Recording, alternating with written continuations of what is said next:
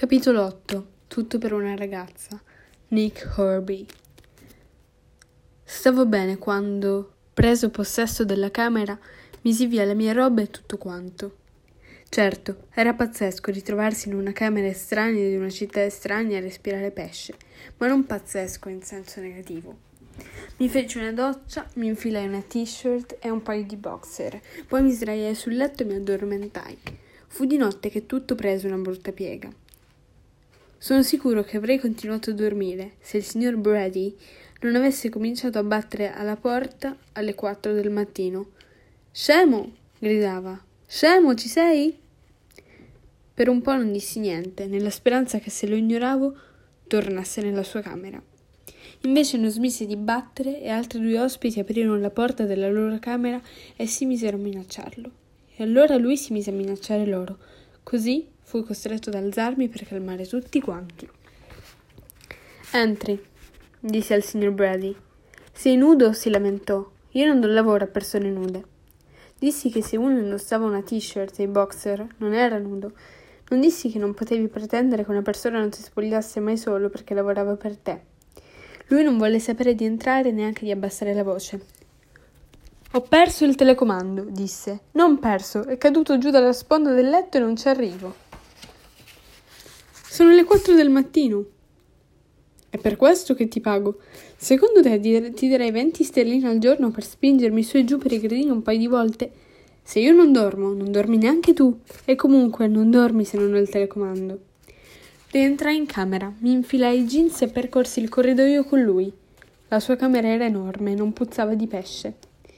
Puzzava di una qualche sostanza chimica che probabilmente era stata usata per ammazzare i tedeschi durante la guerra o cose del genere.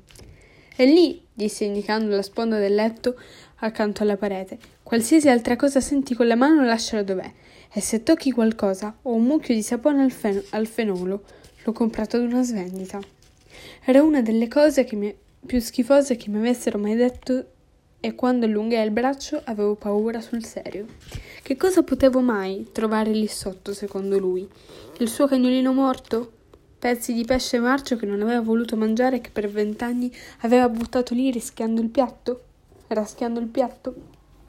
Fu allora che decisi di tornare a casa. Erano le quattro del mattino. Forse stavo per toccare i resti marci di un cane morto e avrei perso, preso venti sterline per un'intera giornata di lavoro, dove per giornata si intendeva un giorno e una mezza nottata, probabilmente con tanto di cani morti. E venti sterline era esattamente quanto mi costava stare in questa pensione orribile e puzzolente. Forse il cane marcio, quando era marcio da abbastanza tempo, aveva la stessa puzza del pesce? Avrei lavorato tutto il giorno e mezza nottata con un utile pari a zero stelline virgola zero. Così la domanda che mi feci, rovistando sotto il letto di un vecchio strambo, fu: Avere un bambino può essere peggio di questo? E la risposta che mi diedi fu: No. In realtà lì sotto non c'era granché, oltre al telecomando. Forse toccai un calzino che per un attimo mi spaventò, ma era decisamente un calzino di cotone o di lana, non di pelliccio di carne, quindi era tutto regolare. Recuperai il telecomando e lo consegnai al signor Brady. Lui non mi ringraziò e io tornai a letto, ma non riuscivo a dormire. Avevo nostalgia di casa e mi sentivo, beh, anche scemo. Il signor Brady aveva ragione. Mamma avrebbe dovuto chiamarmi scemo. Che cosa credevo di fare? La mia fidanzata o ex fidanzata era incinta e io l'avevo abbandonata. Non avevo detto a mia madre dove andavo, di sicuro era preoccupatissima perché non ero tornato a dormire e avevo creduto davvero di stabilirmi ad Hastings o di, o di diventare un realizzatore di birilli in un bowling enorme o un sollevatore di vecchi che dovevano salire molti gradini. Mi ero raccontato che con questi lavori mi sarei guadagnato da vivere e mi ero raccontato anche che quella vita mi sarebbe piaciuta, nonostante la mancanza di amici, familiari e soldi.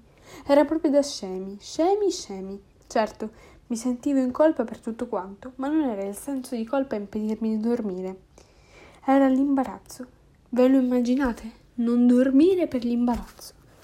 Arrossivo, avevo letteralmente troppo sangue nella faccia per chiudere gli occhi. Beh, forse non letteralmente, ma la sensazione era proprio quella.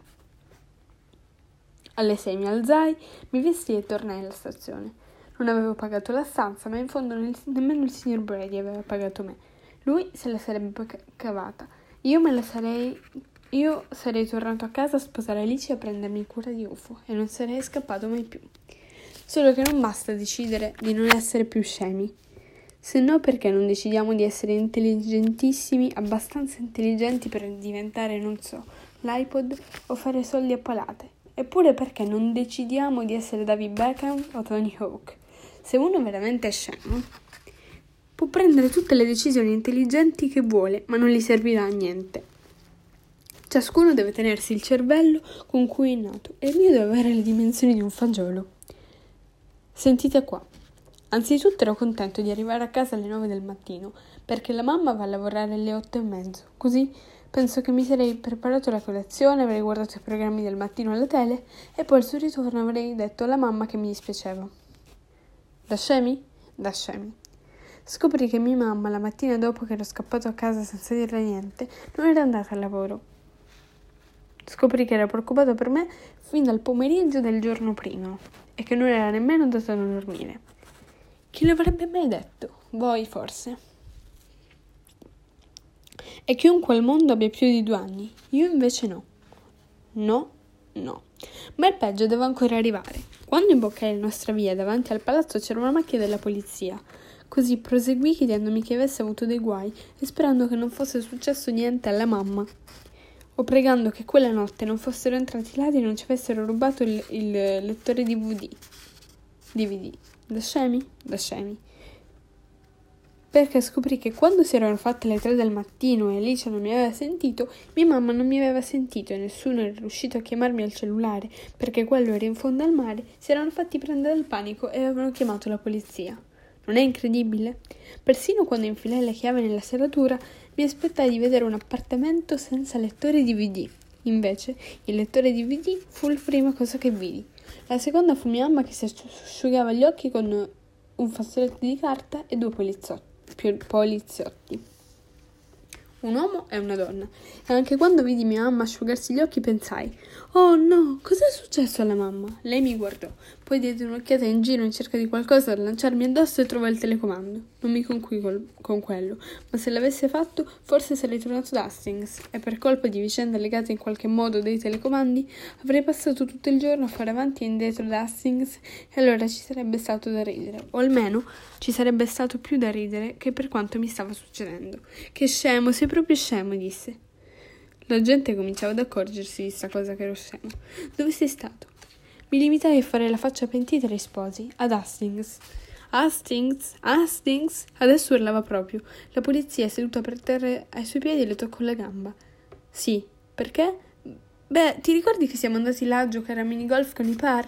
Non voglio sapere perché, Hastings, voglio sapere perché te ne sei andato. Hai parlato con Alicia? Sì, certo, ho parlato con Alice, ho parlato con Lepre, ho parlato con tuo padre, ho parlato con tutti quelli che mi sono venuti in mente. Per un attimo fui distratto dall'idea che mia mamma parlava con Lepre. Io non sarei riuscito a rintracciarlo, quindi non capivo come c'era riuscita lei. E poi mi domandai se gli era venuta la tentazione di imitarla fuori. Alicia cosa ti ha detto? Ha detto che non sapeva dov'eri.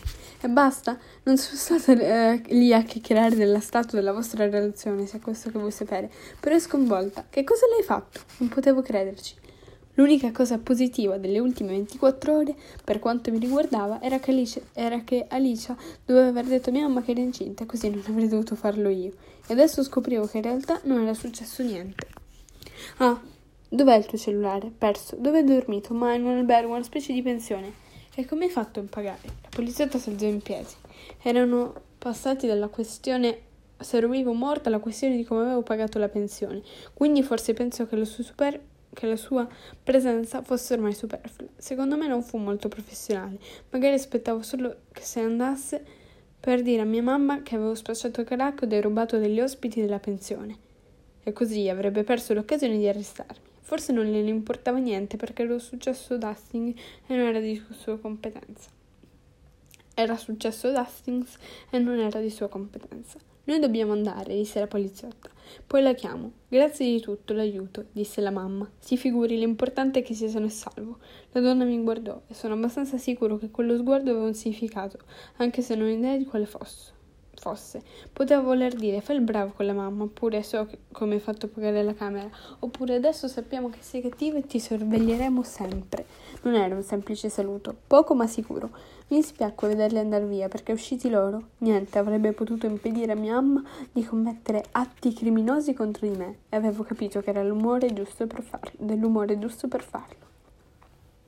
Aspettò di sentire la porta d'ingresso chiudersi alle loro spalle e poi domandò: Allora, che storia è questa?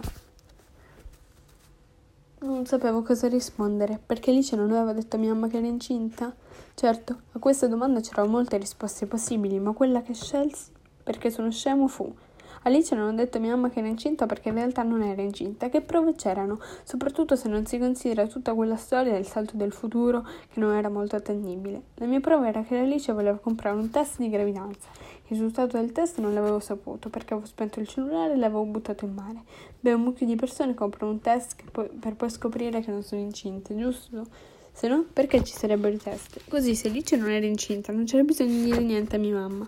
Questa era la notizia bella. Quella brutta era che se Alice non era incinta, non aveva una ragione plausibile per essere scappato di casa per una notte. Rimanemmo lì, seduti. Allora, disse la mamma, posso fare colazione? Domandai e bere un tè. Fu una mossa astuta. Per quanto possa essere astuta la mossa di uno scemo. Lo dissi in tono che significava è una storia lunga, e infatti l'avrei inventata lunga.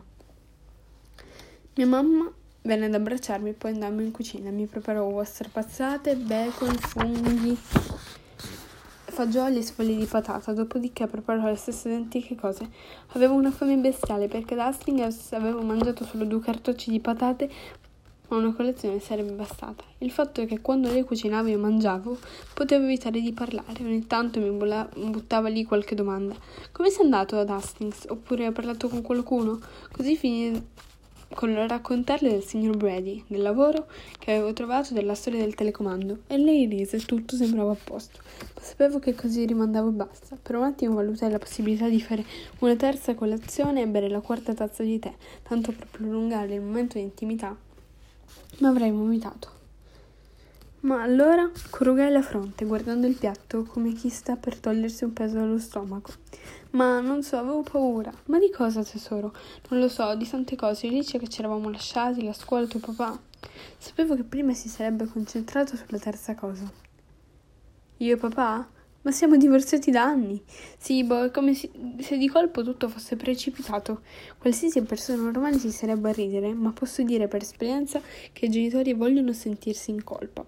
O meglio, se li fai capire che ci sei rimasto segnato da una cosa che hanno fatto loro, non si accorgono di quanto sono stupide le tue parole. Le prendono molto, molto sul serio. Lo sapremo, avevo, avremmo dovuto fare le cose in un altro modo. Tipo, io volevo andare da un consigliente familiare, ma ovviamente secondo tuo padre è una fesseria. È già troppo tardi. Ma il bello è questo, disse la mamma, che non è troppo tardi. Ho letto un libro su un uomo torturato dai giapponesi 50 anni fa che non riusciva a uscirne e così si è rivolta a qualcuno. Non è mai troppo tardi. Avrei voluto ridere per la prima volta da giorni, ma non potevo. Sì, lo so, ma quello che avete fatto tuo papà. Sì, mi ha scombussolato, credo, ma non è stato come farsi torturare dai giapponesi, sicuramente no. No, e neppure abbiamo divorziato 50 anni fa, quindi, sai, non lo sapevo, ma mi limitai ad annuire. Dio santo disse: Tieni fra le braccia un bambino, lo guardi e pensi: Non voglio rovinargli la vita. E poi cosa fai? Gli rovini la vita. Incredibile. Il pasticcio che ho combinato.